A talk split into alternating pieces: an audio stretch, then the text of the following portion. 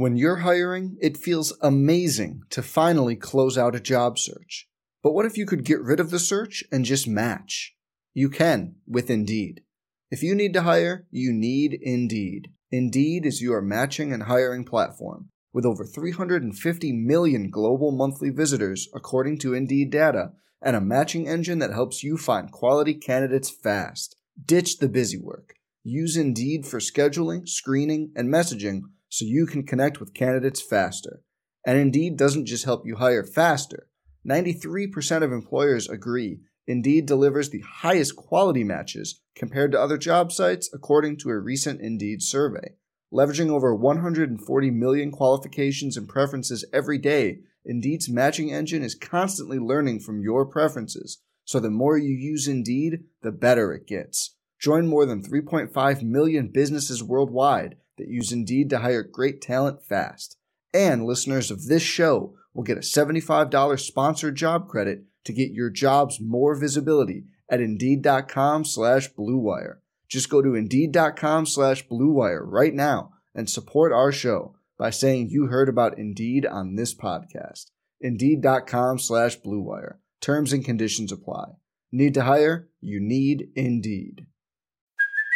Hey, it's Kaylee Cuoco for Priceline. Ready to go to your happy place for a happy price? Well, why didn't you say so? Just download the Priceline app right now and save up to 60% on hotels. So whether it's Cousin Kevin's Kazoo Concert in Kansas City, go Kevin, or Becky's Bachelorette Bash in Bermuda, you never have to miss a trip ever again. So download the Priceline app today. Your savings are waiting.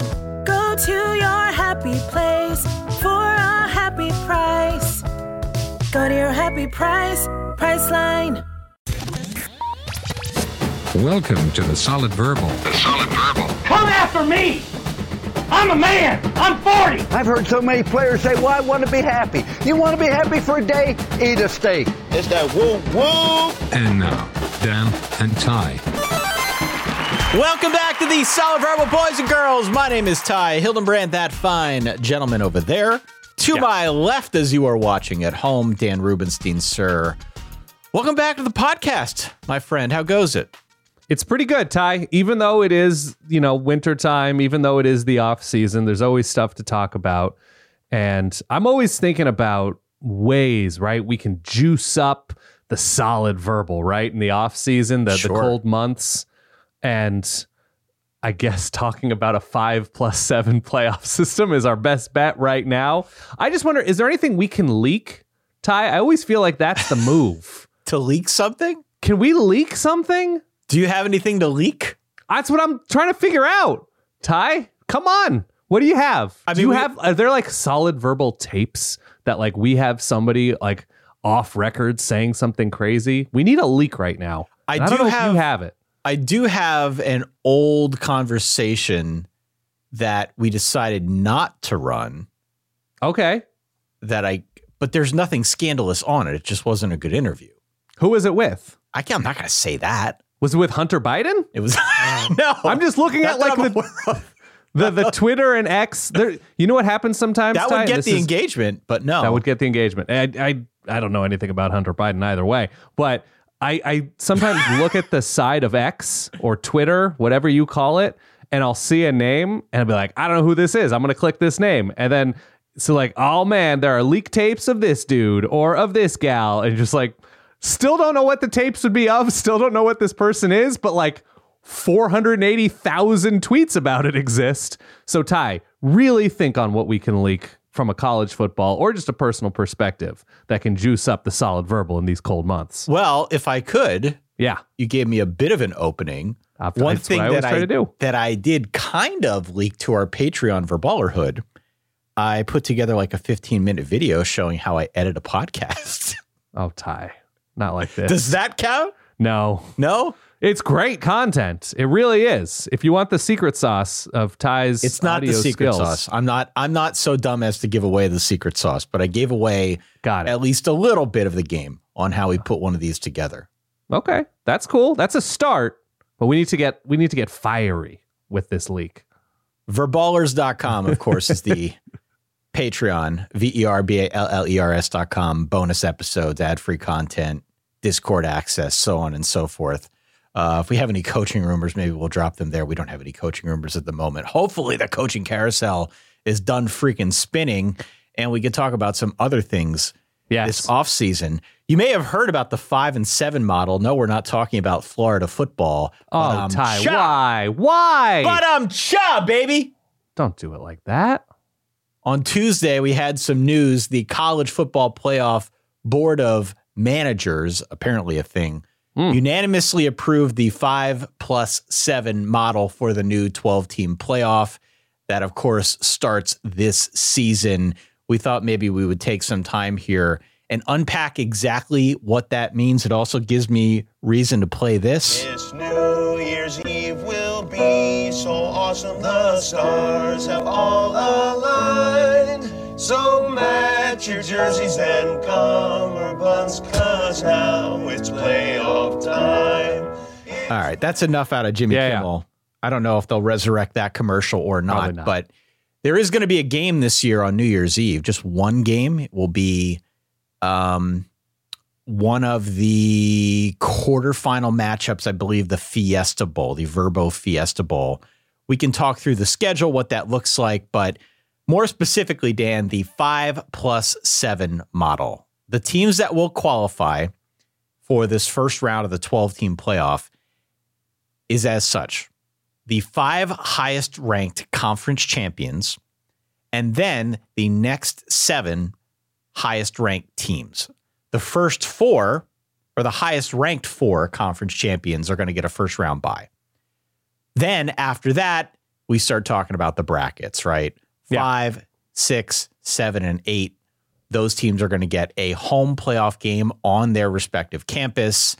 A lot of talk as to how the group of 5, or whatever the group of 5 is now going to be called, fits into all of this. We can discuss this in a little bit more detail here, Dan. But no big surprises, right? This was kind of in the works for a while.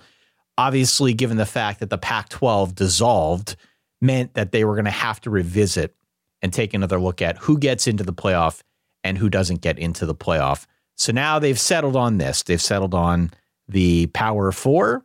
Conference champions? Likely, right? So it's the 5 highest ranked conference champions. So it's likely those 4. But you never know, I suppose, right? It is possible that in a 2021 scenario where Cincinnati won its conference and was ranked very highly, they could be one of those teams that gets a first round bye. But in all likelihood, it is shaping up to be, in most years, the winner of the Big Ten, SEC, Big 12, and ACC getting that first round by virtue of their conference championship. Yeah. And I think the Washington State, Oregon State element of it all, if I remember correctly, is that the Oregon State, Washington State, Pac-12, whatever we're calling it right now, had sort of abstained or kicked the can down the road in terms of voting on format for a while. And then yesterday, I think his name is Kirk Schultz, the president of Washington State. Wazoo, yeah. He's in Wazoo leadership. I don't know, chancellor, president, whatever. He voted in favor of the 5-7 model with the idea that it would be far easier for Washington State or Oregon State to get into a 12-team playoff as one of 7 at-large teams rather than 6. That's right. Which was the old model. And to that I say, good luck. Good luck. Washington State and Oregon State. I know Oregon State, I believe, has 4 power conference teams on their schedule this year because they have this agreement with the Mountain West. I believe they play Oregon, Cal, Purdue, and Wazoo. So that's at least a step in the right direction. They're, I'm sure, in better years going to try and schedule like when we had independent BYU scheduling the number of Power 5 teams to try to impress a playoff committee potentially. But that's an uphill battle. That's going to be an uphill battle, and it's really hard to see either Washington State or Oregon State making the playoff unless it's an undeniable, undefeated year to get one of those spots in addition to whoever it is, you know, Tulane or Boise State, San Diego State, whatever, whoever wins the American or Mountain West or Sun Belt, whoever is able to secure that, it's going to take that, and given where their rosters are and given where their finances are, I think it's sort of a foregone conclusion that until one of those teams or both of those teams join a bigger conference, they're just not going to be in the playoff. Yeah, it'd be very tough to get in, right? Yeah. Where things stand, though, I think just from a scheduling standpoint, from a format standpoint, yeah. We knew a lot of this already. We expected that they were going to revise the system to more of the 5-7 model as opposed to the 6-6, which you referenced a minute ago. The way things stand now, as we look way ahead into December, whenever that first week of games was during bowl season, when you're talking about like the Bahamas Bowl, those types of games, that weekend, that very first weekend is when you're going to see those 4 on-campus playoff games. It starts on a Friday night. There are 3 games the next day on Saturday. Then there's about a 10-day holdover period. Christmas, New Year's-ish. Yeah. Right. You get to New Year's Eve. You've got one of the 4 quarterfinals, the Fiesta Bowl, as I mentioned earlier. And then the following day on January the 1st, you've got the Chick-fil-A Peach Bowl, the Rose Bowl, and the Allstate Sugar Bowl. Early afternoon, late afternoon, evening kickoff. So 3 quarterfinal games that are going to be played on New Year's Day. Then you've got about 9-10 days, again, in between. The semifinal is played typically on that week when we would play the national championship. So they bump it out a few days. It's going to be a Thursday and Friday.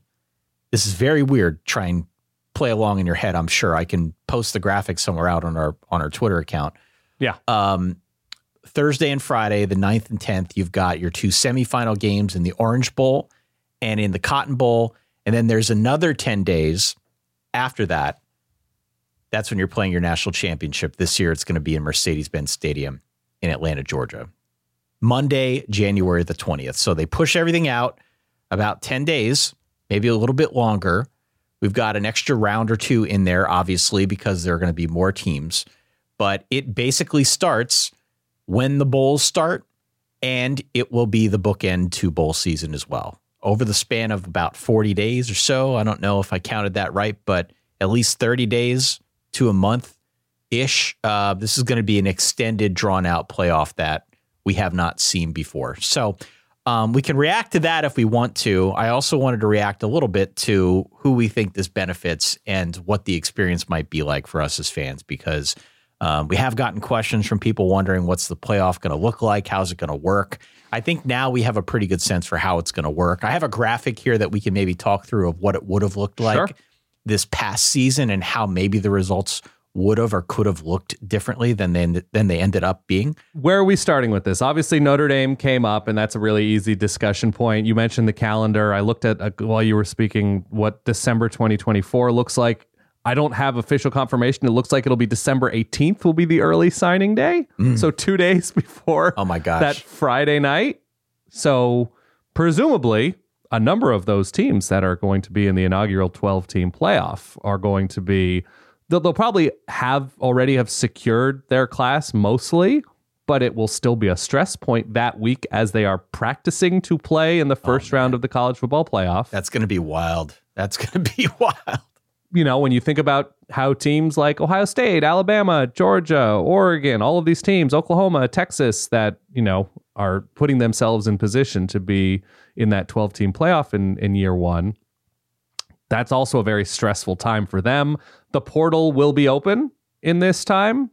If the portal opens the Monday after conference championship weekend. That's right. So this will be portal time as well. This will be bowl prep. This will be just post-finals, I believe. So there's that. There's the idea of, are kids playing for playoff teams? Are they going to get any sort of holiday break in that 10-11 day window? How is that going to work exactly? It's a long time, but I suppose you can just have kids stay on an empty campus. All these kids are going to be on empty campuses practicing, which, you know, not terribly different than bowl practice in some scenarios. And then we're going to dot the gaps between the 21st is the 3 games, right? 20th and 21st. Right. Between the 21st and 31st with other bowl games, not to mention the NFL's regular season concluding. Obviously, Christmas Day is a big NBA day now, and now the NFL plays on Christmas Day.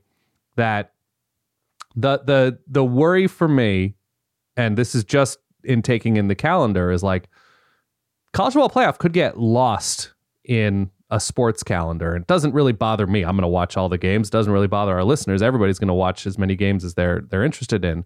But I wonder what it's going to do for bigger picture for the sport with like that 10-day break and then what, it's a month between the first game and the national championship. Yeah? Yeah. So you're asking for a lot of investment time-wise, more so than I think we have seen in a college football postseason. Yeah. I'd be curious to know from the Verballerhood how they feel about all this. I mean, we've been doing this show since 2008. We've been around a good long time with this podcast. And typically, December was the month when things start to wind down, right? If your team is in a bowl game, you care about the bowl game. Sure. If your team is in a meaningful bowl game, you obviously care a lot more. But typically, December is the month where people kind of stretch their legs a little bit. They're able to watch college football more casually. It depends on the matchup, depends on the bowl game, depends on, frankly, when the game is being played, because people's lives take them in different directions after 3 months of being fully committed to college football. At least that's how it's worked here in the Verballerhood. Right. What I think we're seeing now gradually is, because of the portal, because of coaching moves, opt-outs, yeah, because of opt-outs, because of the way that they've spaced out the bowl calendar over the last decade or so, we have seen this slow creep back into December. We have seen more reasons to care about meaningful college football into December, into January, into, you know, some of these spots on the calendar where college football didn't usually have much of a foothold, right, at least not traditionally. Now, how will that change with this? I think remains to be seen. I expect that interest will be extraordinarily high, at least the first year that they do this. I think having more big market, blue blood programs playing for a meaningful prize late into the season will definitely drive interest. And so you may have seen, I know it's not like official, but ESPN was working with the College Football Playoff to try and finalize something like a 6-year, $7.8 billion licensing deal, whereby they could not only broadcast these games on their network, but could also sub-license out so that other providers could, maybe Amazon, whoever, if they wanted to put a game on the airwaves, they could do so as well. So that is kind of in the works. It is not done yet. There was some reporting. It seemed like somebody jumped the gun on it, but it's headed in that direction. There's a lot of money on the line here, and I think they see it as well, right? If in fact we've got a game that first bowl weekend where typically we're looking at the Myrtle Beach Bowl, and now we're looking at a game between Penn State and Ohio State, as would have been the case this year, or a game between Ole Miss and Georgia, Missouri and Oregon, even Liberty and Florida State. These would all have been meaningful games if we did it this past season. Clearly, ESPN's looking at that and they're saying, all right, we understand there's going to be a ton of fan interest in that, especially now, given the fact that the winner of that game, it's win and go through, lose and go home. Winner of that game is going to go to a quarterfinal matchup against one of the top four. Like there's a lot of interest, I think, with the way that thing is set up. What I am very curious, though, is when we see the drop off in interest, because college football typically has that, right? Before, it was the beginning of December, because it's really just a matter of the haves and the have-nots. Now, I don't know if it's going to happen after the semifinals, after the quarterfinals, after the first round with those games on campus. But that, I think, is something that the folks who monitor TV ratings and things of that nature, I would be very curious to see when we start seeing the interest wane a little bit in this. I hope it never does. I'm a huge proponent of a 12-team playoff. But I think the normal kind of behavior of college football fans has always shown that there is a moment in this postseason where people start to move on to either the NFL or something else. And so to your point, yeah, it could get lost in the shuffle. There's suddenly a very, very crowded sports calendar in the month of December. Yeah, I think it'll happen after the quarters. I think people are used to the New Year's time and then going to, you know, getting the national championship on a Monday night, you know, January 8th, 9th, 10th, 11th, somewhere like that. It's a Thursday and Friday night, the semis, right? That's right. I just, I I think you're really asking a lot of viewer habits. I think there is something that there's something about the way ESPN and the playoff, or whatever, are approaching this in a very NFL way. Like the NFL always tests, like, people can't get enough. What if we put it on Thursday? Yeah. What if we did it Saturday? What if we do it in Sunday, Brazil? Monday? Yeah. Right. What if we go overseas? What if we add another game? 17 games has not affected interest. If nothing else, people just continue to not be able to get enough. And with how arrhythmic this is, there's something very rhythmic about the NFL calendar. That you play for whatever, 18 straight weeks is the regular season now. Yep. There's no time off between the season and the playoff. There's a couple weeks at least, right? You might not see a Notre Dame game between late November and December 21st, right? So you're talking about 3.5, 4 weeks or something like that, potentially. I don't have Notre Dame's schedule in front of me. So Notre Dame, one of the premier national college football teams, almost a month, 3-4 weeks, whatever, without playing in this scenario, because they're not playing in a conference championship game. So you're taking 2.5, if not more, weeks off. So if a team has a bye, they won't be playing between what? December 4th-ish and New Year's. So, which is not unusual in the old bowl system. No. And then you're asking for people to either take those 3-4 weeks off, or take a couple weeks off before December 20th, and then 10 days off, 11 days off before the next round, and then another 9 days or so. It's like there is something extremely arrhythmic about this calendar that's asking a lot of people who are not diehards. People will find, you're a Clemson fan and Clemson's in the playoff. You're going to find their games. You're going to go out of your mind hoping Clemson beats whoever, Wisconsin. But just in terms of how this operates and how to maintain interest when bowl interest is sharply declining, I don't know what the TV ratings have indicated, but I'm just trying to find the excitement. Obviously lies in games being on campus, matchups we haven't seen. If you're a believer that a 12-team playoff is great for finding a champion, there's a ton of excitement here.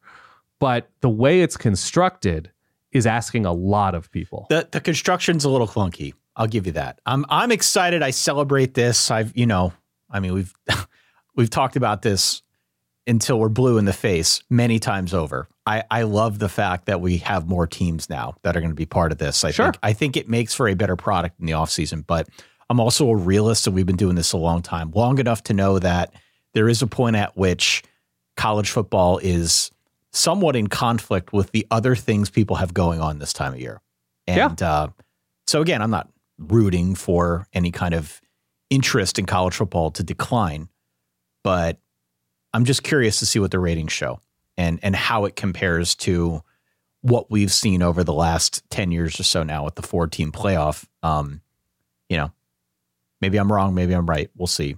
The way that things would have worked this year, obviously, your top four would have gotten that bye. So Michigan, Washington, Texas, and Alabama would have been on bye. And then they would have played, as I said earlier, Liberty. The winner of Liberty versus Florida State would have played Alabama. Missouri versus Oregon would have played Michigan. Ole Miss versus Georgia would have played Texas. Penn State versus Ohio State, the winner would have played Washington. I think if nothing more, one of the arguments against this system as a whole was, it's going to be the same teams. Doesn't matter how many teams you put in it, it's going to be the same teams at the very top. Now, maybe that sentiment has faded a bit with the likes of, Nick Saban walking away from college football. He was one of those stalwarts who's kind of always in the hunt. I do think in looking at this, we almost definitely would have gotten a different semifinal matchup than what we saw this past season. There's no way that Michigan, Washington, Texas, and Alabama would have run the table and made it through into the semifinal, given that Washington probably plays Ohio State, given that Texas probably plays Georgia, that Michigan probably plays Oregon. I just don't think you can make that argument looking at the way things would have been this past season. It would have been a different field. It just, does that pique interest? I don't know. I also, I wonder, look, if you look at last year's schedule, like, yes, more players would have played for Florida State in a playoff game than Florida State not making the playoff last year and taking on Georgia and it conflicting with the portal window.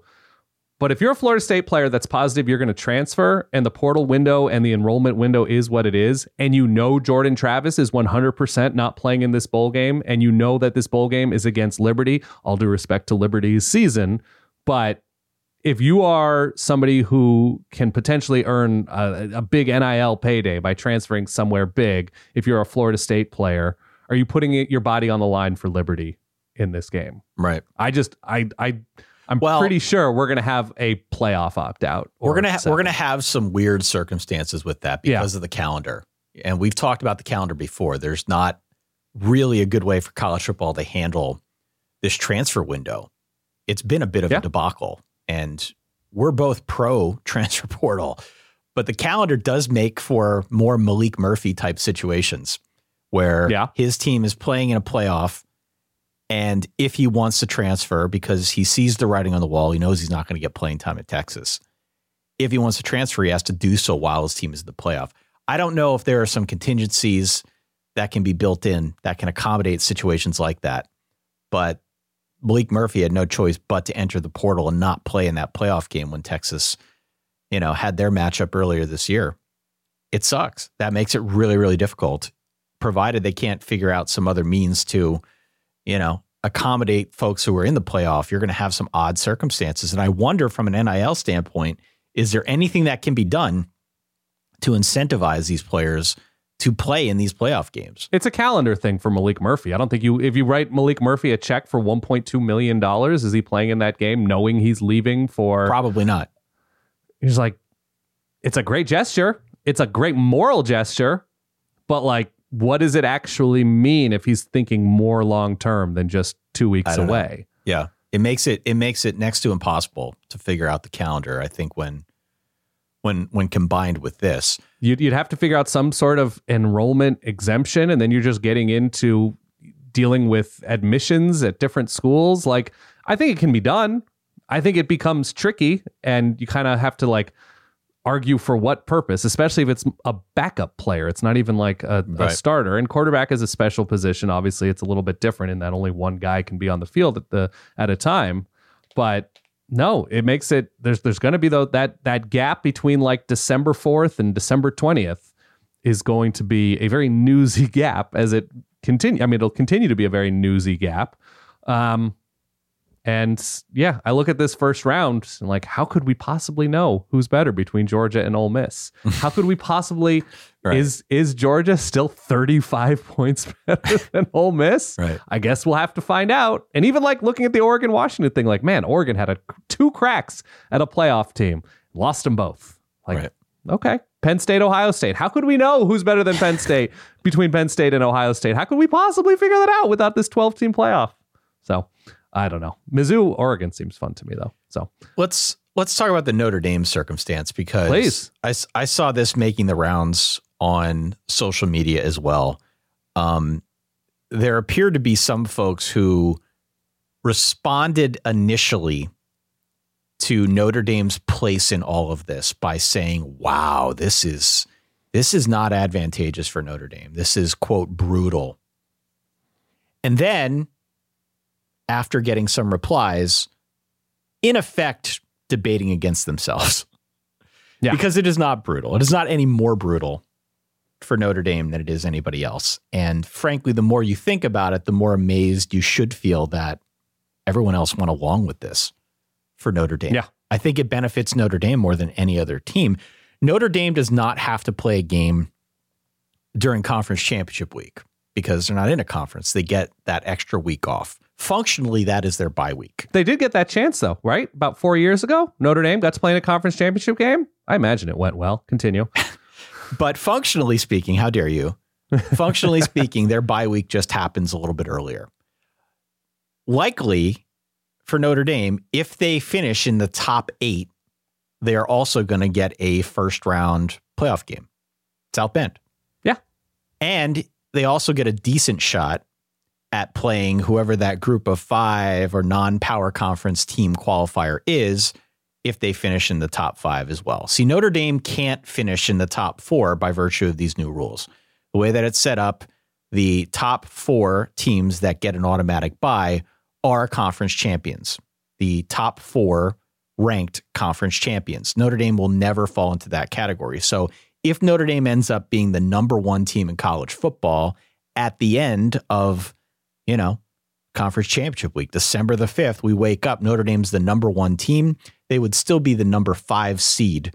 Notre Dame is actually set up really, really well. God, if they had a bye that opening week, that's 5 full weeks. They played their final game against Stanford this year on November 25th. That's right. So you're talking about 36 or so days with a playoff bye. That's insane. There were a lot of folks who, again, responded to this, I think, without fully thinking it through.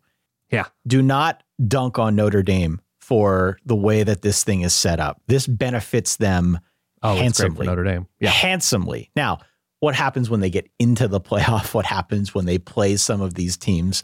That remains, I think, the open question for not just Notre Dame as a whole, but Marcus Freeman and the whole lot there. But do not shed a tear for Notre Dame. They make out handsomely with this arrangement. I've said for a long time, the thing that will eventually force Notre Dame into a conference is not the playoff. It's money. It's money. It's if things go off the rails with Florida State and the ACC, and suddenly the ACC becomes insolvent. If we have further conference realignment, then we will see Notre Dame be forced to a decision. But for the time being, this setup is pretty damn beneficial. And I support it. I wore my Notre Dame shirt here. I'm all about it. I just can't believe everybody else agreed to it. It seems like it really puts, should they finish in the top 8, it puts Notre Dame in a really, really good spot. I'm trying to figure out, if I'm a top team, do I actually want a bye? And I know that sounds counterintuitive, but when you talk about the amount of time off, there's something about, like, if you're a coach, to take between like December 3rd and December 31st. So that's what, 4 weeks? 4 weeks of herding cats, right? Making sure everybody shows up on time, making sure everybody passes their finals, making sure, you know, everybody attends, you know, their workout stuff and film sessions. And I on a certain level, like, I feel like you're just getting antsy.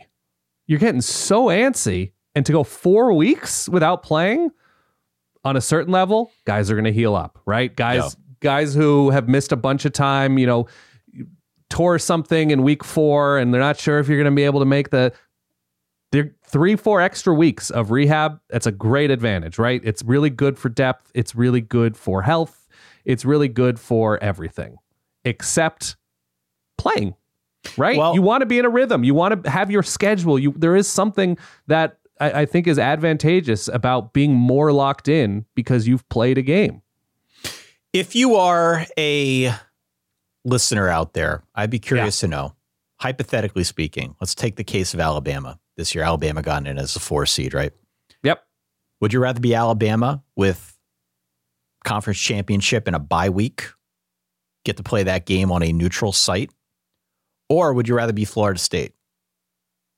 Would you rather be Florida State, also conference champion, but gets a home game against Liberty in round 1? The winner in this case, again, if we're looking at this past season as a go by, the winner would move on to play Alabama.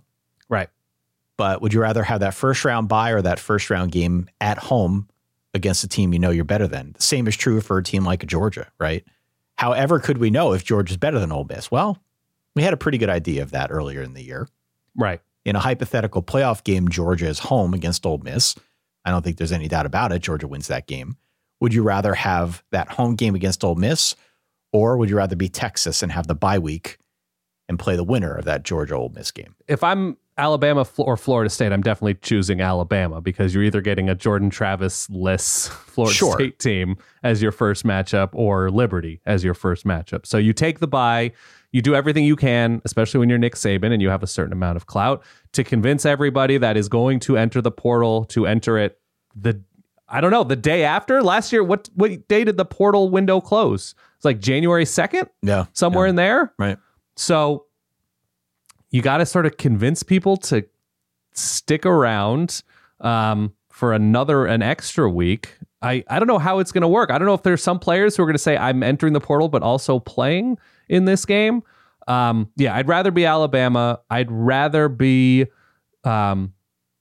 if you're saying if I'd rather be Georgia or Texas or Georgia, Ole Miss or Texas in this scenario, right? I think I'd rather be Georgia. I think you lose that SEC championship game. You're sort of champing at the bit to get back on the field and prove yourself, get back into a rhythm. Presumably Georgia's going to sign the best class in the country, one of the best three classes in the country. So there's going to be a lot of momentum around the program. I think I'd rather be Georgia there. You get the home game and in probably not bad weather against Ole Miss in Athens. It's not going to be great, but it's not going to be going on the road to somewhere in the Pacific Northwest or the Midwest where it's going to be freezing. And you sort of are able to diagnose things in a way that you can't necessarily do if you are Texas. So to get a home game in an advantageous place where against a team, you know, you can beat up on, and then get a neutral site game against, you know, I would imagine Georgia would be favored against Texas, right? Sure. If they were to play and, in this moment, even though Texas is the higher ranked team, it would be hard to imagine a world in which Georgia's not giving 4.5 points or something in that game. So I think I'd rather be Georgia, not just because I'm better, but because you sort of have a better sense of where you are as a program in that time. Yeah, the portal will make things interesting because you're going to need depth to make it the full four rounds of this thing. Right. Whether you even regardless of the portal, you're going to need depth. Yeah. You're going to need depth regardless of the portal. But I think adding all these extra games now definitely makes roster depth, roster construction paramount. Recruiting your own players paramount. Should a non-Power 5 team get a little bit deeper into this thing, we start to see some interesting things play out. I think with respect to depth charts, transfer portals, and whatnot. Every single G5 program is at risk for losing key players in the portal window. And so, yes, it's great that you made the playoff. Yes, it's you win your conference. You are the lone representative of G5 football, whatever, in the college football playoff. But who's to say your depth is not going to be severely thinned out, you know, in that window as guys are weighing, like, I can go be the starting right tackle for USC. I can go be the starting, you know, strong safety for Wisconsin, or do I want to start in a playoff game against Georgia? Like, it's the timing of it's going to be so odd, and it really puts a lot of players and even coaches in super tough spots. This is going to be wild, man. It is going to be wild. As for how it affects us, more importantly, the most important thing. I mean, you take a vacation in December. Going to have to figure out. I will be taking a vacation with podcasting equipment. Yeah. Going to have to figure out exactly how that works. Yep. You know, a lot of folks have always asked us, are you going to be doing live shows? Going to be doing anything in January, given where the national championships have been over the years? We're going to have to reassess that as well. We're going to have a couple different bowl games, I guess, that we could consider attending, consider doing events around this coming season in 2024, 2025, right? I'm looking at the locations. So we've got AT&T, Arlington, National Championship in Atlanta. All right, I can sleep on my cousin Zach's couch. I don't know where you got to fend for yourself. Yeah. We got Miami, we got New Orleans, got Rose Bowl, Jan 1. Yeah. They're decent locations. I mean, these are all fine locations. Oh, Atlanta's doing two games. So they got the Peach Bowl and the National Championship this year, but they can handle that. That's no problem. Yep. You got Arizona, December 31st, and then we've got the campus sites. And even more, Northwestern and Ryan Field. So when Northwestern is hosting that first rounder, they're going to have to host it at SeatGeek Stadium on the south side. A little soccer action, yeah. Wrigley Field, late December Wrigley. That's who's not in. I have good pizza recommendations. I see. To me, the clear appeal of this situation is the campus stadiums, the campus sites. It's going to be huge. The weather's going to be terrible. It's not ideal to attend some of these games from a weather perspective. We'll see. You know, to be in Columbus, to be in Eugene, whatever, in late December, if those are teams that end up there. But the energy in that first round, because it's still a little bit before Christmas. So I think you're going to be able to get enough people in those stadiums to fill them and get a frenzied atmosphere. A little bit concerned, happy to be proven wrong, about those semifinal matchups. Like, you understand why somebody would go to the Rose Bowl or the Sugar Bowl, like to sell me on Miami or New Orleans or whatever. That could be the drop off, right? Is that the drop off? That's why I said it before, where it's like, yeah, it's no problem. I have this time off from work. My kids have time off from school. It's winter break. Let's go to New Orleans and watch the Sugar Bowl. Let's go, let's have a great time watching our team, and you go to a great town. Not that Miami's not great or whatever, but you're like, okay, I'm back from winter break. My kids are in school or whatever. I'm just going to fly on Wednesday, January 7th or something to go to a Thursday night game. Nobody connected to this will talk about this sort of thing. Right. They won't, but it's very real. It's very real, and that's not me rooting for it. Again, we celebrate all that is this wonderful sport. Yeah. Scaffolding on top of scaffolding, what have you. But there will be a moment in this playoff where we see that sort of interest wane, or we see it change. It is tough to get to all these games. I mean, frankly, if you're a fan of any of these teams in the playoff, unless you're willing to roll out, a pretty good chunk of change, you're not going to go to all these games. Well, you're going to have to be strategic about it, right? You're like, I have to roll the dice that I think my team can win this quarterfinal matchup because I'd much rather go to a semi closer to me in Texas, closer to me in Pasadena, closer to me in Miami, whatever. And you're like, I think I'm going to hold off because going to the semi site is easier, or going to the quarter site is easier for me than driving 7 hours or flying 3 hours to go back to campus or something like that. Yeah. So there's going to be a lot of sort of travel calculus involved with fans. Hope it works out for everybody. I want nothing but full stadiums, loud stadiums, energetic stadiums. But, it's I think it's more fraught with complications. Well, I'm glad they finally pulled it off, to be honest with you. And I get that the logistics of it are weird and clunky. And certainly the calendar is not doing anyone any favors. I'm just glad that we've got more teams in this thing. I always thought 4 was stupid. Some have argued that 6 would have been the perfect number, that 8 would have been the perfect number, that 16 is the perfect number. We got 12. So at this point, that is all water under the bridge. We are where we're at. And the fact that they've now approved the 5 and 7 model, the fact now that we've actually got structure around this thing, we know where and when games will be played. Yeah, to some degree, it's starting to feel very, very real.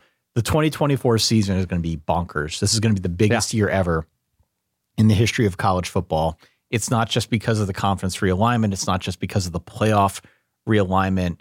It is certainly because of continued motion on the transfer portal side of things, NIL, how that has impacted the game, the college freaking football video game that is coming out at some point, hopefully this July. Yeah. There's just a lot that has been percolating for a while to make 2024 one of the bigger seasons ever. And you may not like all of these changes. Frankly, for a lot of people who listen to us, it might be a bit too much. I understand where those folks are coming from. Listen, Ty, you cannot expand a mall too much, right? Everybody knows that malls will last forever. There will always be lines outside of Wilson's Leather. That's how the world works, that people kind of like malls. So let's build 1,000 malls every few acres, and everybody gets a Foot Locker. Kids get a Foot Locker. Ladies get a Foot Locker. We get regular Foot Locker. You got your like special Nike Air Jordan Foot. Like, there's no way this expansion will lead to anything but unlimited prosperity, Ty. You know that, and I know that. solidverbal@gmail.com is, as always, our email address. Write in, let us know your thoughts on the 5 plus 7 model, the 12-team playoff, which is slowly becoming a real thing in our college football universe. The Solid Verbal is sponsored by BetterHelp. Here's a question. What's the first thing you'd do if you had an extra hour in your day? Would you go for a run? Would you take a nap? A lot of us spend our lives wishing we had a little more time. The question is, time for what? If time was unlimited, how would you use it? The best way to squeeze that special thing into your schedule is to know what's important to you in the first place. Therapy can help you figure that out and help you make it a priority so you can do more of it. Therapy can benefit everyone. It's helpful for learning positive coping skills, how to set boundaries, or just trying to find the best version of yourself. It's not just for folks who have experienced major trauma. If you're thinking of starting therapy, give BetterHelp a try. It's entirely online, designed to be convenient, flexible, and suited to your schedule. Learn to make time for what makes you happy with BetterHelp. Visit BetterHelp.com/solid today and get 10% off your first month. That's BetterHelp, HELP.com/solid. Some people just know there's a better way to do things, like bundling your home and auto insurance with Allstate, or hiring someone to move your piano instead of doing it yourself.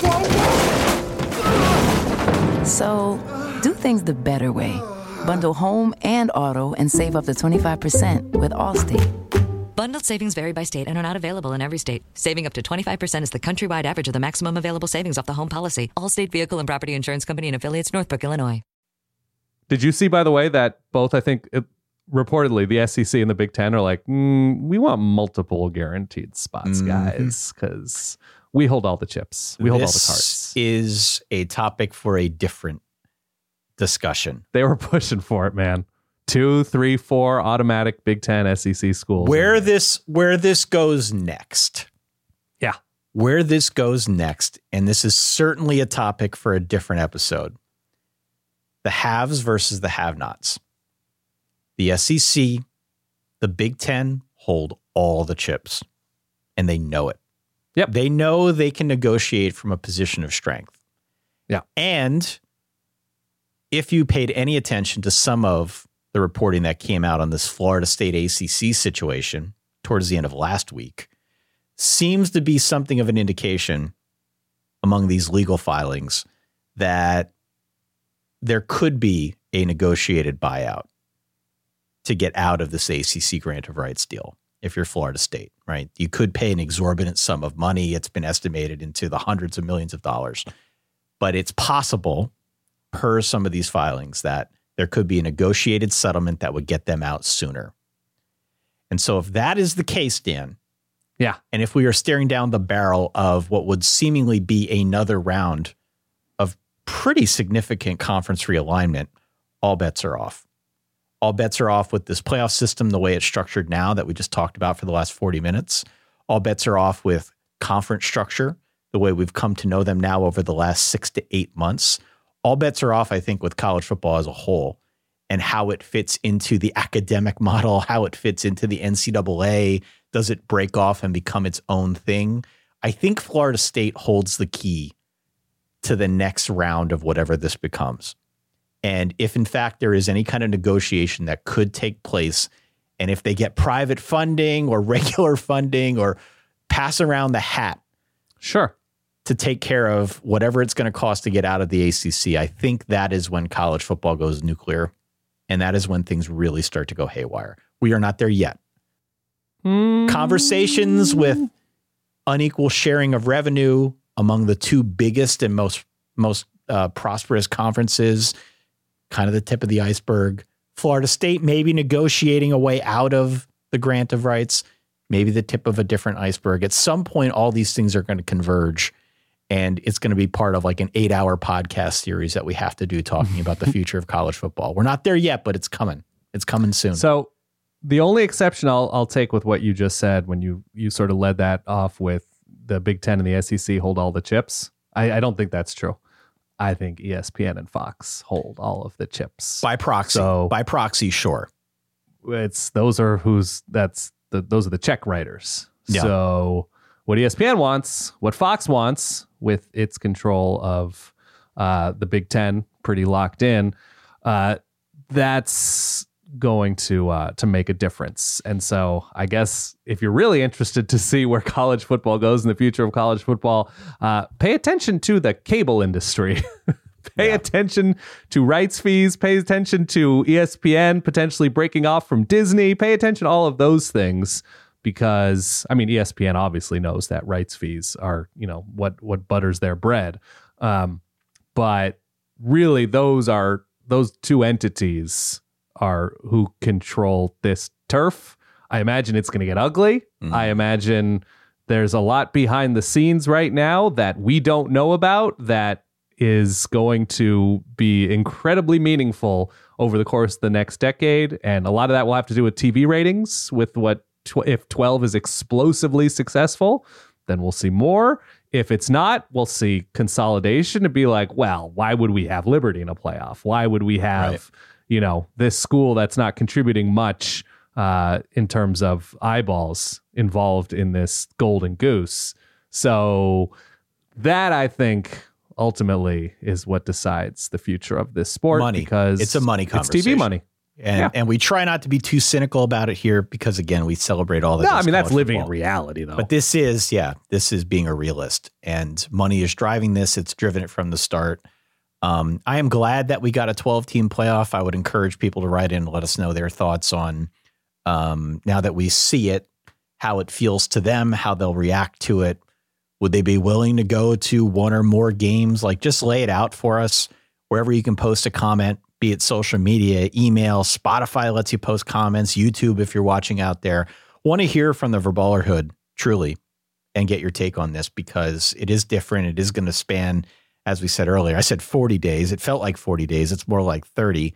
It's just going to be a different schedule towards the end of this season. And I suspect there are a number of opinions out there from our listener base that need to be heard. So maybe what we'll do, Dan, next week, maybe we'll do a gigantic two-part Q&A. We'll incorporate some of the commentary from the Verballerhood that we get as a result of this episode into those episodes next week, in addition to other Verballer questions that come in via traditional channels. Can I ask you a question questioning your manliness? Questioning or your strength, your inner strength, whatever, however you want to describe it. Okay. As it relates to our topic. Oh. Would Penn State hosting Notre Dame in the opening round of the playoff, would there be a temperature for you as an equally old and soft man as myself? Would there be a temperature cutoff where you'd be like, I am just not going to make the drive to State College to watch this game? Like, if we're isolated, right? It's a Friday night game, so we're not doing a show right after that game. You can drive back or whatever and watch the rest of the games on Saturday. Dude, it was like 60 degrees this year. Cutoff, if it's going to be low 20s, I'm out. Okay, you wouldn't make the drive for low 20s. I'm out. There's no reason not to just sit at home and watch it on TV. But that would be exciting for you. If it were like 48 and clear, you'd make the drive 3 hours. Any of these stadiums are going to be electric. Yeah, with a game like this on the line, I'd even be hesitant to go to a Notre Dame Penn State game because my rooting interests would be so splintered. It would be a difficult watch for me. I think the single best outcome campus-wise, by the way, in terms of campus advantage, realistic outcome is Wisconsin hosting a first round. Oh, yeah. Because the combination of weather and known atmosphere, weather term and life term, that it would be an incredible atmosphere and it will be brutal in Madison. I think that's your biggest round one competitive advantage. Let us know your thoughts for Ballerhood. We want to hear it. Verballers.com, as always, where you can go to further support the podcast. Also get some bonus perks like the ad-free episodes, the bonus episodes. I did that video talking through the construction of a podcast episode for our premium Verballers. Put that out on the feed a little bit earlier on in the week. I've got more that are queued up. We've got some behind the scenes video footage that we're going to. We got to leak some stuff though, Ty. We got to find the Solid Verbal tapes. All right. Right. I'll see what I can do. I don't know. I don't know what I've got in the repository here, but if there's anything to leak, I will. We could just start making stuff up. That works too. That's true. That'd be good. For that guy over there, my good friend, Dan Rubenstein, for myself, Ty Hildebrandt. Thanks for downloading, listening, supporting. We'll talk to y'all soon. Stay solid. Peace.